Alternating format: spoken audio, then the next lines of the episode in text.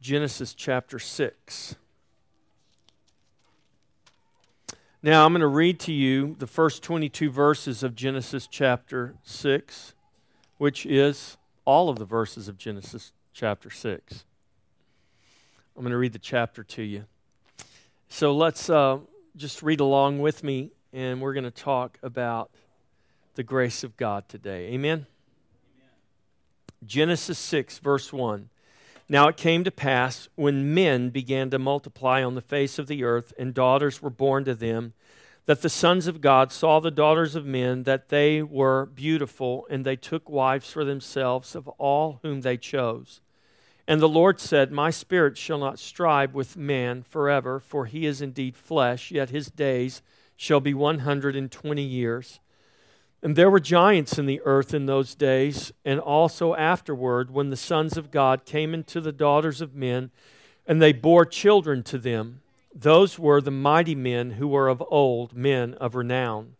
Then the Lord saw that the wickedness of man was great in the earth, and that every intent of the thoughts of his heart was evil continually. And the Lord was sorry that he had made man on the earth, and he was grieved in his heart. So the Lord said, I will destroy man whom I have created from the face of the earth, both man and beast, creeping things and birds of the air, for I am sorry that I made man. Excuse me, that I have made them. But Noah found grace in the eyes of the Lord. This is the genealogy of Noah. Noah was a just man, perfect in his generations. Noah walked with God, and Noah begat three sons Shem, Ham, and Japheth. The earth also was corrupt before God, and the earth was filled with violence. So God looked upon the earth, and indeed it was corrupt, for all flesh had corrupted their way on the earth. And God said to Noah, the end of all flesh has come before me, for the earth is filled with violence through them. And behold, I will destroy them with the earth. Make yourself an ark of gopher wood. Make rooms in the ark and cover it inside and outside with pitch. And this is how you shall make the ark. The length of the ark shall be 300 cubits, and the width 50 cubits, and its height 30 cubits. You shall make a window for the ark, and you shall finish it to a cubit from above, and set the door of the ark in its side. You shall make it lower. I'm sorry. You shall make it with lower, second, and third decks. And behold, I myself am bringing floodwaters on the earth to destroy from under heaven all flesh in which is the breath of life. Everything that is on the earth shall die. But I will establish my covenant with you, and you shall go into the ark, you, your sons, your wife, your sons' wives with you, and of every living thing of all flesh you shall bring two of every sort into the ark to keep them alive with you. And they shall be male and female, of the birds of their kind, of the animals of their kind, of every creeping thing of the earth after its kind two of every kind will come to you and keep them alive. And you shall take for yourself of all food that is eaten, and you shall gather it to yourself, and it shall be food for you and for them. Thus Noah did according to all that God commanded him, so he did. So we're going to talk today. There, gosh, there is so much here in Genesis chapter 6 we could talk about. We could spend literally months on various topics and subjects. So remember, as we go through Genesis, we're not we're, we're going to kind of go through at a faster clip and we're, we're looking at broader themes. So, though there is much here we could talk about, uh, Frankie mentioned Dr. Larry Mitchum. Uh, Dr. Larry has a whole lot to say about the ark, about the animals and the ark and how it was built and uh, Ken Ham. Of uh, there's another guy that you can find online at uh, his website has in-depth teaching about the ark and the flood and creation. So we're not going to really talk about that. What I want to talk about as we look at this chapter as a whole is very simply the grace of God. And we see pictured for us here in such vivid uh, detail God's grace.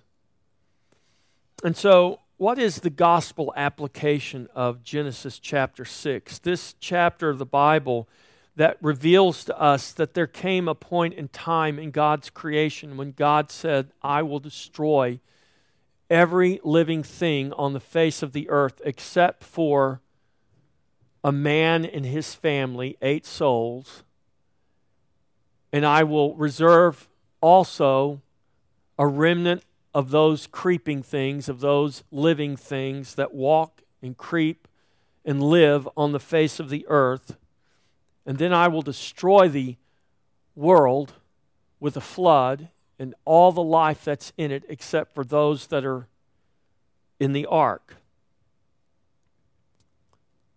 What's the good news there? Doesn't sound like much good news, does it? God says, I'm going to destroy everything Uh, except for eight people and some animals.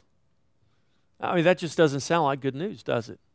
But yet, it is good news. And there is good news in the midst of this.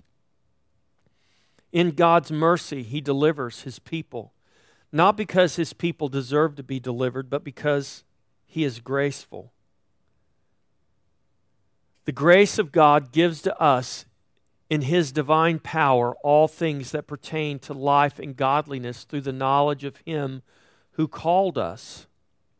Grace is a gift God gives to all. You realize that? Every single thing on earth, every human being on the face of the earth is living by and in God's grace. God gives grace to all in some measure, in a much greater measure than we can comprehend. But to God's children, God gives grace that gives to the uttermost and to the fullest expression of life in Christ. In John's Gospel, the 10th chapter, Jesus said, I come that you might have life and that you might have it to the full. Men have taken that doctrine and turned it into something it was never meant to be. That's not your formula for wealth, health, and prosperity. That's not your formula for success. That's not a blank check God gives you that you can fill in however you want.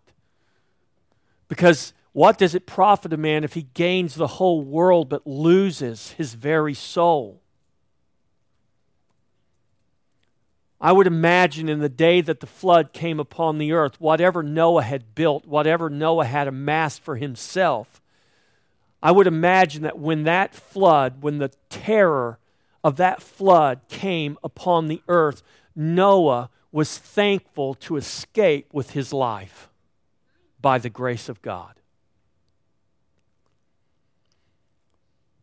Peter writes these words in his second epistle Grace and peace be multiplied to you in the knowledge of God and of Jesus our Lord. Grace is multiplied to us in the knowledge of God and of Jesus our Lord as his divine power has given to us all things that pertain to life and godliness, through the knowledge of him who called us by glory and virtue, by which have been given to us exceedingly great and precious promises, that through these you may be partakers of the divine nature, having escaped the corruption that is in the world through lust.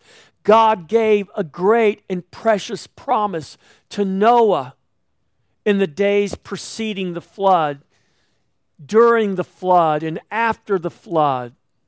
And that promise extends to us today by God's grace. Paul writes in Ephesians chapter 2 verses 8 and 9, "For by grace you have been saved through faith, and that not of yourselves, it is the gift of God, not of works, lest anyone should boast." How was Noah saved? Noah was saved by grace. How are we saved? We are saved by grace. So let's talk about grace today. There's three things I'm going to bring to your attention. Grace gives is the name of this message. Grace gives. Well, what does grace give? We're going to look at just three things. It gives much more than this, but three things in particular that I see in this sixth chapter of Genesis. Grace gives grace. Grace gives grace. Grace gives deliverance. And grace gives devotion. So let's talk about this. Grace gives grace. Verse 8 of Genesis 6 says Noah found grace in the eyes of the Lord. In John's Gospel, the first chapter, verse 16 and 17, John writes these words, and of his fullness, speaking of Christ, and of his fullness, we have all received, and grace for grace. For the law was given through Moses, but grace and truth came through Jesus Christ. And of his fullness we have all received, and grace for grace. Grace for grace, or grace upon grace, or grace for grace sake. The Greek construction of that phrase there can mean two or three different things, but the reality is they all are true for us. We have received grace for grace.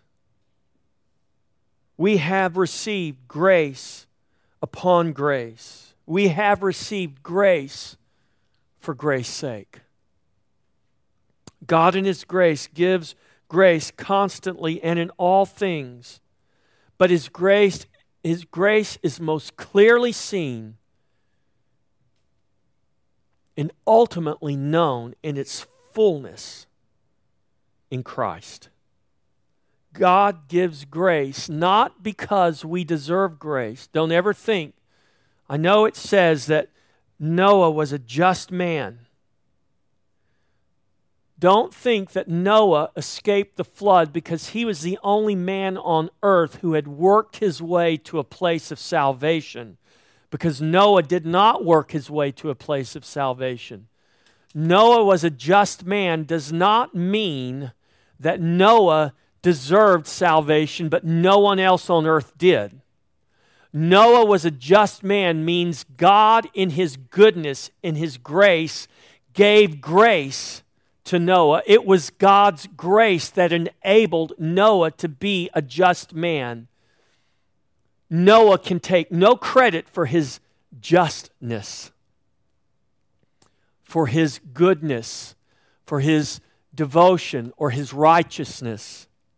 Whatever that may have looked like, whatever, however God saw that, he communicates it to us. But what we need to understand is that Noah was not justified, and Noah was not righteous, and Noah was not perfect in his generations because Noah was special, but no one else on earth was. No, the reality is Noah was sinful like everyone else on earth. Maybe Noah did not commit the same sins as everyone else.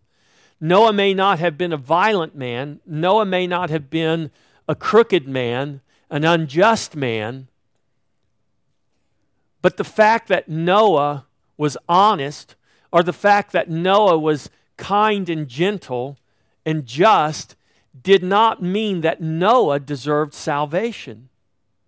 It meant that God was graceful to Noah. And God's grace allowed Noah to operate in justice.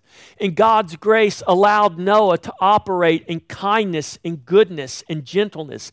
And God's grace allowed Noah to walk with those attributes and characteristics that no one else on earth walked in. It wasn't Noah that enabled Noah to do that, it was God and His grace that enabled Noah to do that. God gave grace to Noah and when the time of the flood came, God gave more grace to Noah and saved him, his wife, his sons, and his sons' wives. It was God's grace that saved Noah. It is God's grace that saves you and I. It is grace giving grace that saves us. It is grace given by the good pleasure of God's will. Luke 12 32 Do not fear. These are the words of Jesus. Do not fear, little flock, for it is your Father's good pleasure to give you the kingdom. It was the Father's good pleasure to save Noah, to give grace to Noah. Ephesians 1 5, having predestined us to adoption as sons by Jesus Christ to himself, according to the good pleasure of his will. How were you predestined and adopted a son of God? Not because you deserved it, not because I deserved it, but because it was the good pleasure of His will that caused you to be predestined, that caused you to be adopted, that calls you a son of God today, a daughter of God today. It is the grace of God given Ephesians 1 9, having made known to us the mystery of his will according to his good pleasure, which he purposed in himself. How did Noah come to find out that there was coming a flood on the earth? God, in his grace, made known that mystery, that unknown thing to him.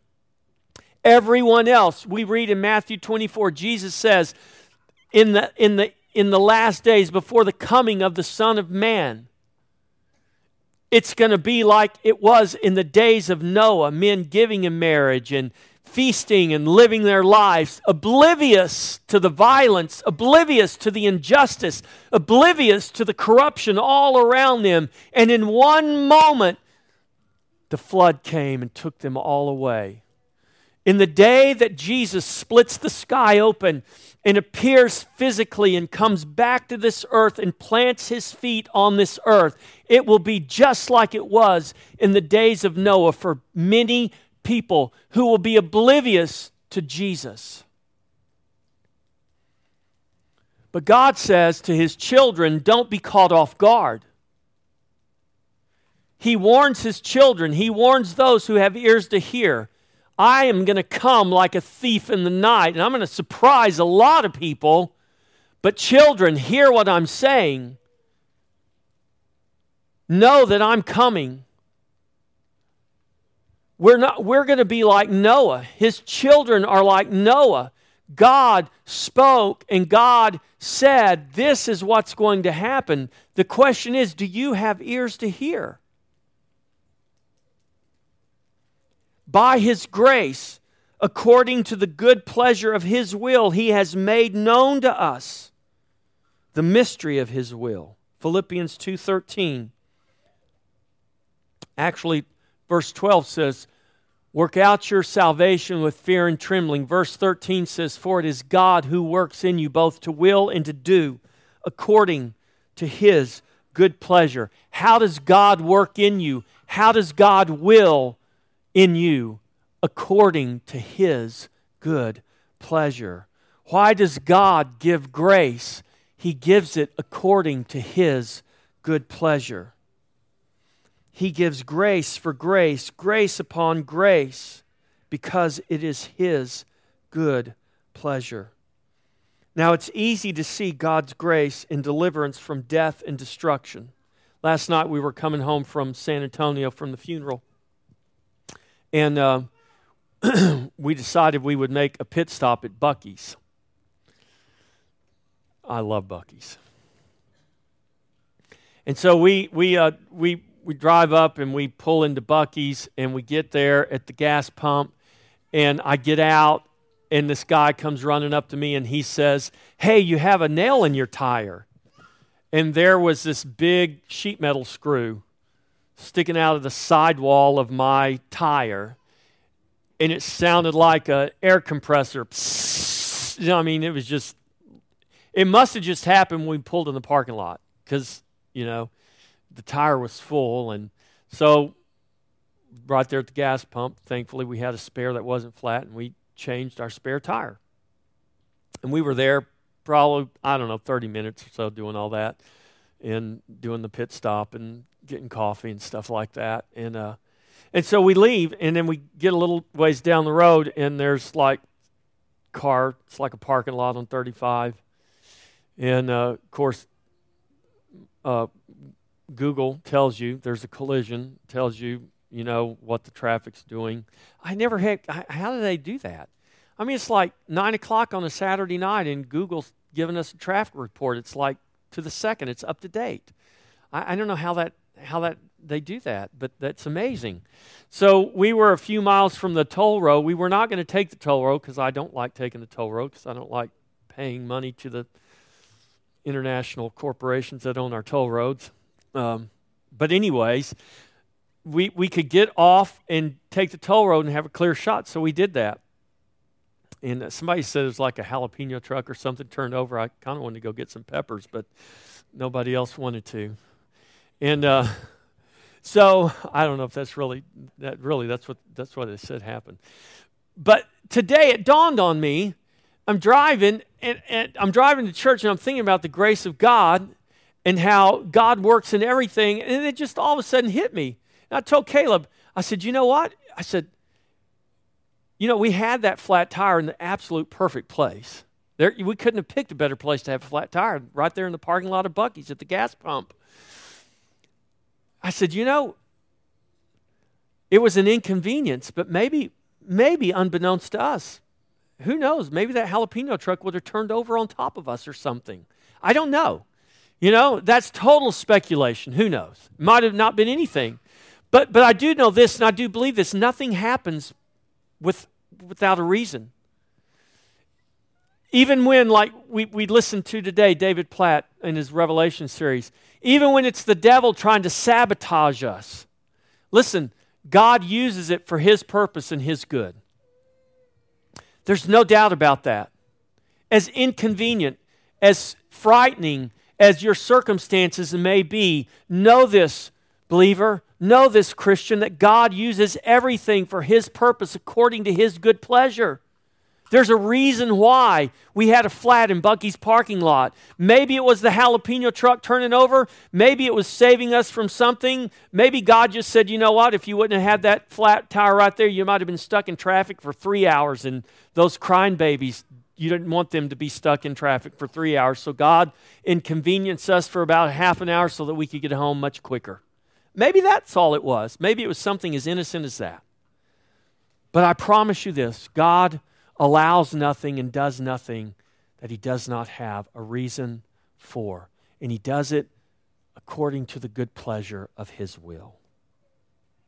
So it's easy to see the grace of God when God saves us from disaster or God provides for us in some time of our greatest need or our greatest lack or, or even in the little things, you know, driving driving home yesterday and leaving the humidity of San Antonio and getting into a van and just flipping a little switch, and there's cool, dry air blowing on us, drying up all of our sweat. And I didn't even dawn on me. I didn't say, Thank you, Jesus, for air conditioning. But you know what? Thank you, Jesus, for air conditioning. It's just a grace. We don't need it, but we have it, right? We don't need air conditioning, but we have it. How do we have it? We have it by the grace of God, like we have all things. So, even something as small as that, we shouldn't take for granted. We can see the grace of God. But we also, listen, church, we also need to be able to see God's grace in the bitter providence of God. In times of loss, or times of lack, or times of dire need, God's grace works in all things at all times. Don't ever forget that. Don't ever stop believing that. Above all, we need to know that God's ultimate expression of grace is known in Jesus Christ. That ultimate expression of God's grace transcends all things, good or bad, sweet or bitter. And that transcendent grace of God springs from God's eternal fount of glorious grace in Jesus Christ. Jesus is the greatest, most defining expression of God's grace.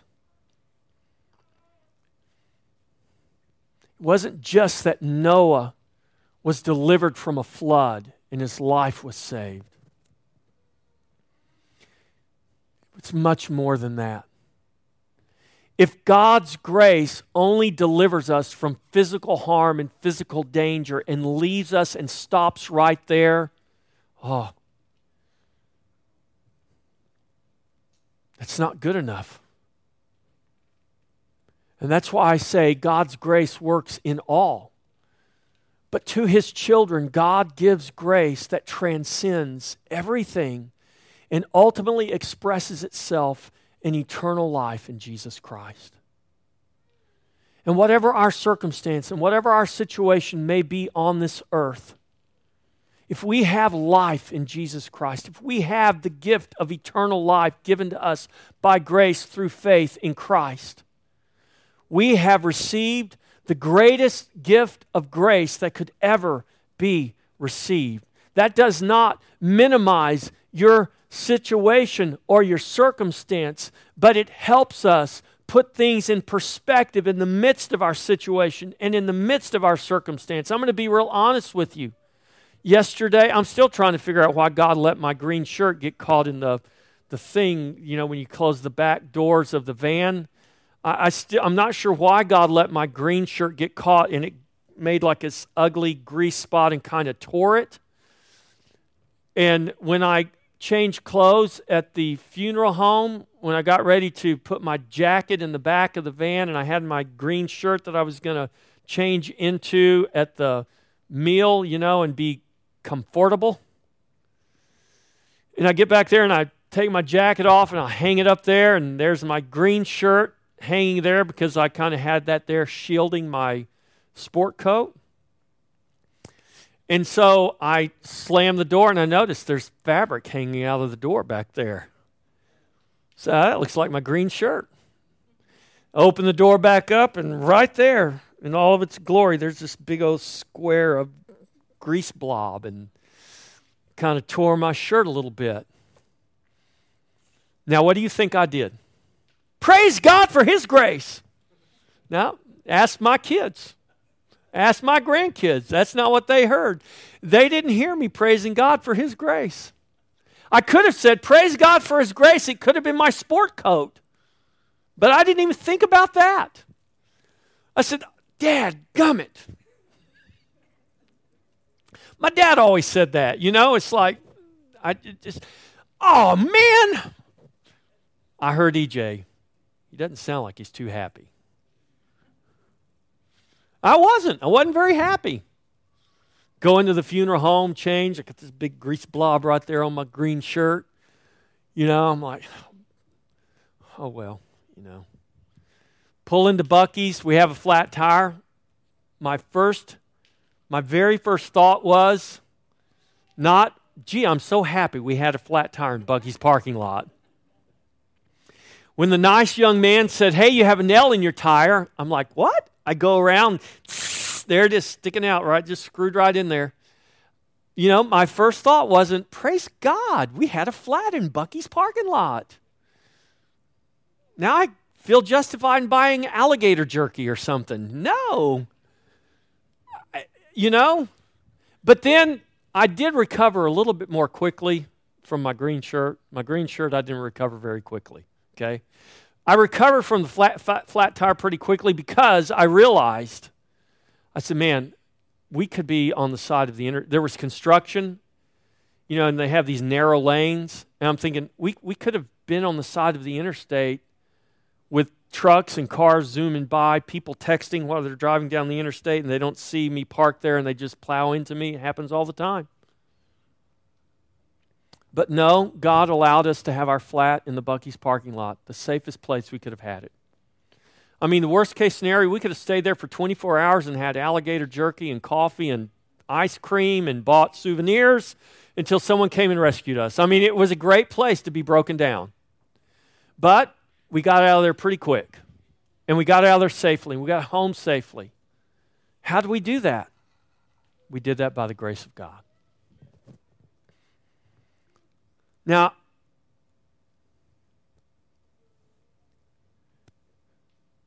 God wants us to learn how to see His grace in everything. Even in situations and circumstances that, that appear as though there's no grace there. There is not a situation, there is not a circumstance of your life that is void of grace. I don't care how dark it may be, the grace of God is there. Trust me. Walk by faith, don't walk by sight. This is why the Bible commands us to do this. The Bible commands us to walk by faith and not by sight. Because if we go through life walking by sight, we're going to miss God's grace. God's grace is present all around us, and we will never see it and we will never know it. Actually, we will because God won't let His children go through grace, go through life, and, and never know His grace. Do you know there are people? There are people right now who are dead in their sin, blind to Christ, deaf to Christ. Their hearts are stone cold. They are living separated from God. The grace of God is filling their lives all around their lives, and they don't even know it. They don't even attribute it to God. They attribute it to chance or circumstance or karma or just the way the universe evolved. God says to his children, Don't miss my grace. Don't miss the grace that is present in the flood. Don't miss my grace that's present in the valley of shadow that you may be walking through right now. All you can see is darkness, but it is my grace that is leading you through the valley.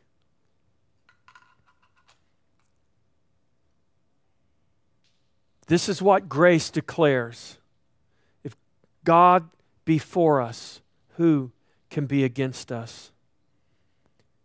He gives grace, all sufficient grace. So, like Noah, we too must find grace in the eyes of the Lord. Paul writes in his letter to the Romans, chapter 11, verses 5 and 6 Even so, even so, then, at this present time, there is a remnant according to the election of grace.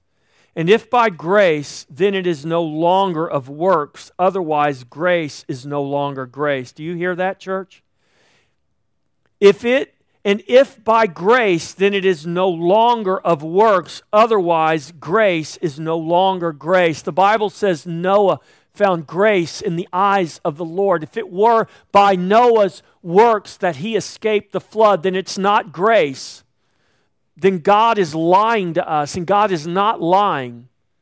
Grace is grace. Grace is not works. Otherwise, grace is no longer grace. But if it is of works, it is no longer grace. Otherwise, work is no longer work.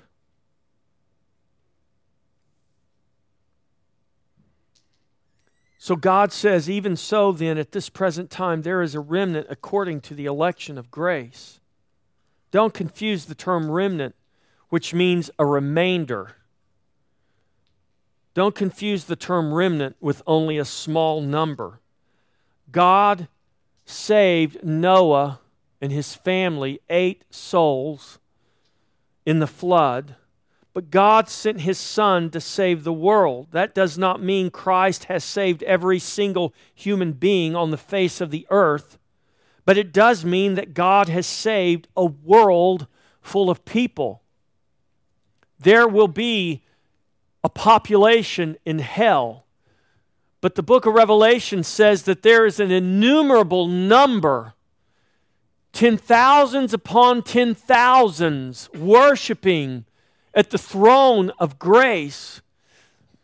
God sent his Son to save a world full of people from destruction, not because they deserved it, but because he is graceful. In fact, the Bible says they were already condemned when Jesus came. Jesus didn't even have to come and condemn the world because the world was already condemned. But he came to save a world full of people. God saved eight in the day of the great flood. God is saving a remnant today that will fill the world. And they are His, and they shall remain by His grace. You will remain. You are a remnant. You shall remain, not because you work so hard to remain, not because you behave so good that God will let you remain. You remain by the grace of God. You will walk out your faith by the grace of God. You will complete your race by the grace of God. You will walk and become holy as He is holy, being conformed to the image of the Son, not by your great work, but by His great grace. Because He has promised in Philippians 1 6 that He who has begun a good work in you, and that is a work of grace, shall complete it even until the day of Jesus Christ. So grace gives grace. Grace gives deliverance. Paul writes in his letter to the Romans, chapter 6, verses 1 and 2 What shall we say then? Shall we continue in sin that grace may abound? Certainly not. How shall we who died to sin live any longer in it? Grace gives us deliverance from sin. Grace does not give us license to sin. We don't need that. We're born with it. Grace does for us what we could never do for ourselves. Grace gives us freedom from sin and death. Grace delivers us from the nature we are born with. Grace delivers us from sin. 2 Peter chapter 2 verses 4 through 9 for if God did not spare the angels who sinned but cast them down to hell and delivered them into the chains of darkness to be reserved for judgment and if God did not spare the ancient world but saved Noah, one of eight people, a preacher of righteousness, bringing in the flood on the world of the ungodly and turning the cities of Sodom and Gomorrah into ashes, condemning them to destruction, making them an example to those who afterward would live ungodly, and delivered righteous Lot, who was oppressed by the filthy conduct of the wicked for that righteous man dwelling among them tormented his righteous soul from day to day by seeing and hearing their lawless deeds. Then the Lord knows, listen, listen to verse 9. Then the Lord knows how to deliver the godly out of temptation and to reserve the unjust under punishment for the day of judgment. The Lord knows how to deliver the godly the Lord knows how to deliver the godly. Grace gives deliverance. By grace, God delivers the godly. Who are the godly? The godly are those who have been saved by grace through faith in Jesus Christ. How are you saved? By grace through faith, not of works, lest any one should boast. So God is graceful. And His grace gives grace. And His grace gives deliverance. Genesis 6 8 says, Noah walked with God. God's grace gives devotion. Hebrews 11, verse 7 says, By faith, Noah being divinely warned of things not yet seen, moved with godly fear, prepared an ark for the saving of his household, by which he condemned the world and became heir of the righteousness which is according to faith. By faith, Noah, being divinely warned of things not yet seen, that's the grace of God, moved with godly fear and prepared an ark for the saving of his household. And in saving his household, he condemned the world. Christ has done the same thing.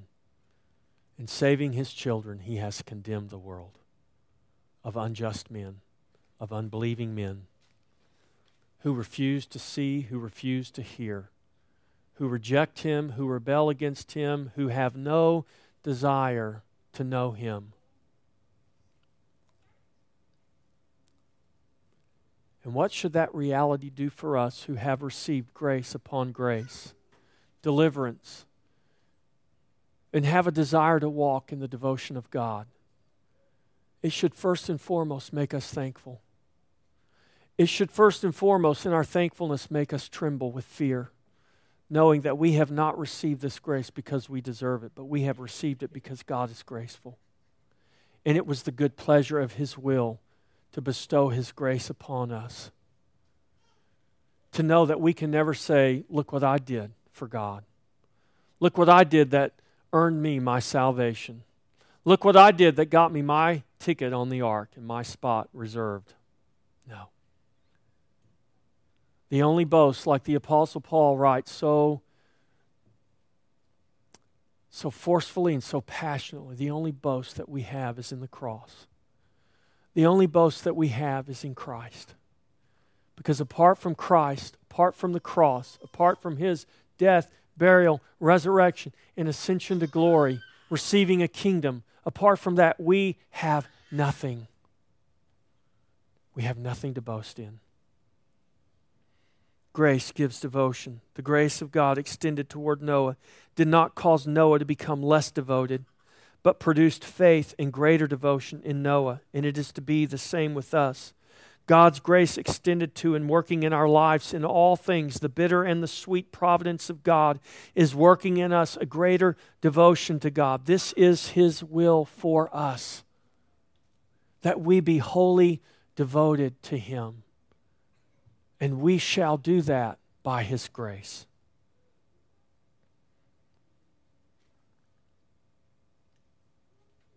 Grace never says, Let us sin so that grace may abound. Grace causes us to weep and to mourn because of sin. And when we fail in our sin, when we fall prey to temptation in our sinfulness, it is grace that restores us. It is grace that picks us up. It is grace that restores our soul. Grace gives. Ultimately, it is grace giving into the transforming.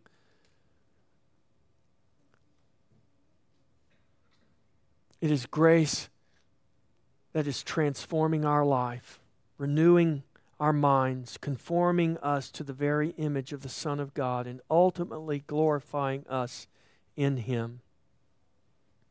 Do you recognize, listen, church, do you recognize God's grace giving you all that it has given you? Do you recognize God's grace in your life? Perhaps you feel your life could not be any better than it is right now. If so, do you know it's only by His grace? Perhaps your life's not all that you hope it to be. Maybe it even seems like a disaster right now.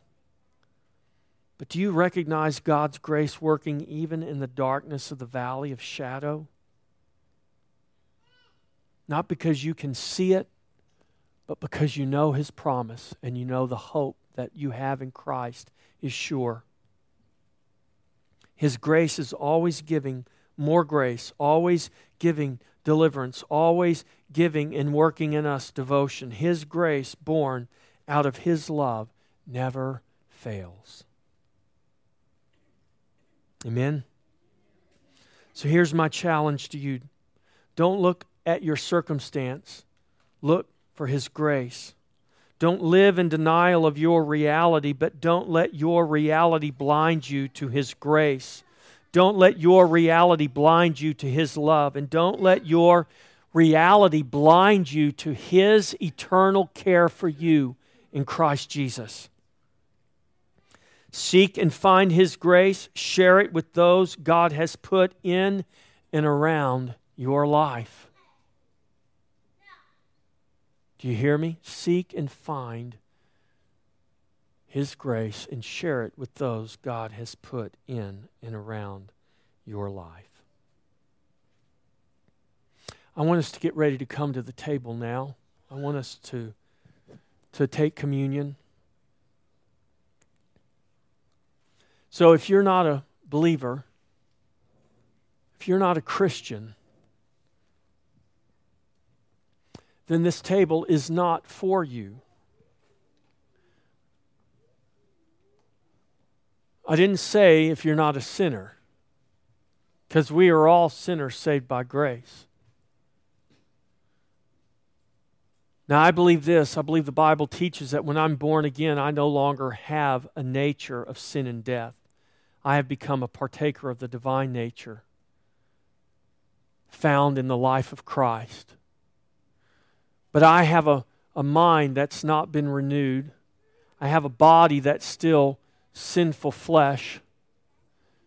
We still have sinful tendencies. We still commit real sin. We experience real failure. We struggle with real weakness. This table is not for those who have overcome all their weaknesses, who no longer struggle with any sinfulness, because that person does not exist on earth.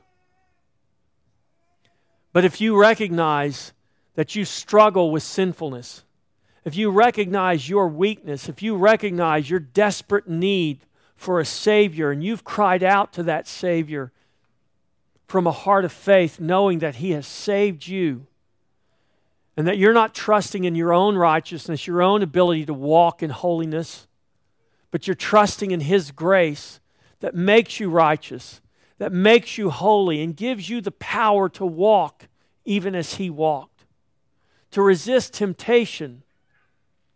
And even when you do fail, even when you do stumble, the grace of God is there to pick you up, to grow you up, and to teach you even through your failures. Don't think your failures are wasted upon God. They're not. I think our greatest lessons are learned. Our greatest spurts of growth and maturity come through our failures. And it's the grace of God that does that. So if you've cried out for His grace, if you've trusted in Jesus, come to this table. If you've never trusted in Jesus, I encourage you to trust in Him right now. Cry out to Him right now and come to this table. Can we do that? Let's come to the table. We'll just come a section at a time, and then we're going to all take communion together. So take the elements, receive those, and then we will take uh, the bread and the cup together.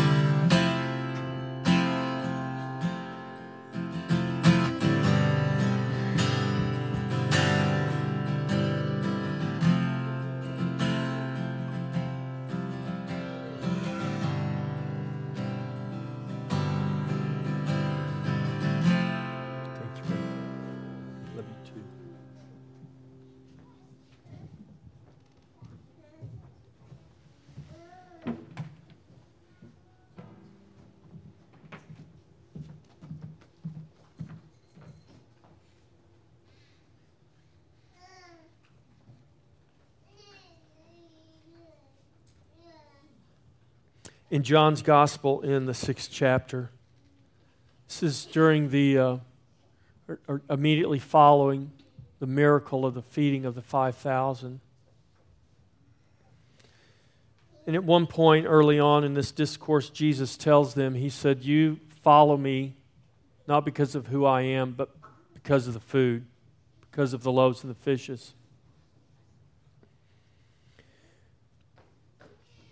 And later on in John 6, as Jesus is talking to this people, in verse 53 says, Then Jesus said to them, Most assuredly I say to you, unless you eat the flesh of the Son of Man and drink his blood, you have no life in you.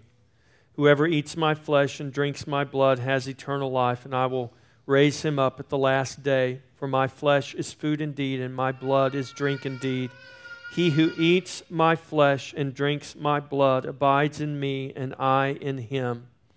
As the living Father sent me, and I live because of the Father, so he who feeds on me will live because of me.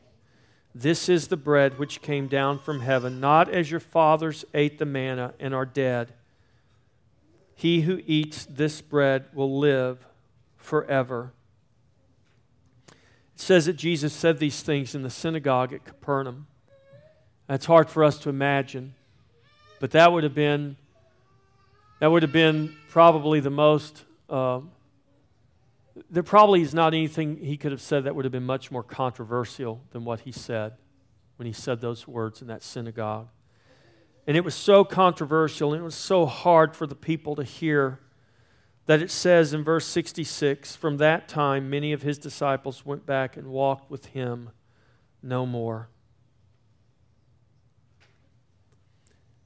When Jesus is with his disciples and they are eating the last meal together before he is taken to be crucified, in Mark's gospel, Jesus says these words As they were eating, Jesus took bread, blessed and broke it, and gave it to them, and said, Take, eat, this is my body. No doubt they would have remembered those words that day in Capernaum. And he took the cup. When he had given thanks, he said to them, They all drank from it. And he said to them, This is my blood of the new covenant, which is shed for many They would have remembered that day when Jesus said, Unless you eat my flesh and drink my blood. Today we come to this table. We take this bread and we take this cup and we proclaim his body and his blood. We proclaim Christ and his body. We proclaim Christ and his body. Look around, church, at the body of Christ. You are the body of Christ in all your diversity, in all your differences of circumstances, we are joined in one life, in one body, by one blood, in Jesus Christ. Father, we thank you that it is grace that has given us this gift. That, Lord, you have drawn us to Christ by your grace. You have brought us to this table. You've given your body and you've poured out your blood. You've done it by grace. We take this bread and we take this cup. We proclaim the death of the Lord Jesus and all that it provides for us. And in proclaiming that death, we proclaim his life and his rule forevermore. Take the bread and take the cup.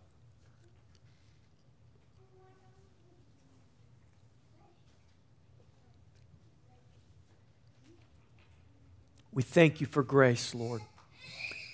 Father in heaven, help us to see and to know your grace. Your grace that is ever present and ever working for us a more eternal weight of glory. God, empower us by your Spirit to work in your grace, to walk in your grace, to live in your grace, to love in your grace and to extend grace to those around us that they too may see and know the grace of God in Jesus Christ.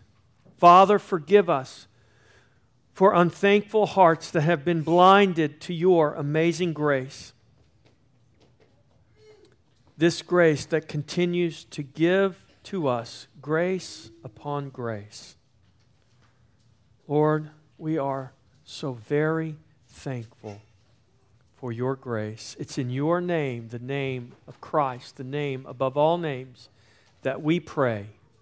And all God's people said, Amen. Amen.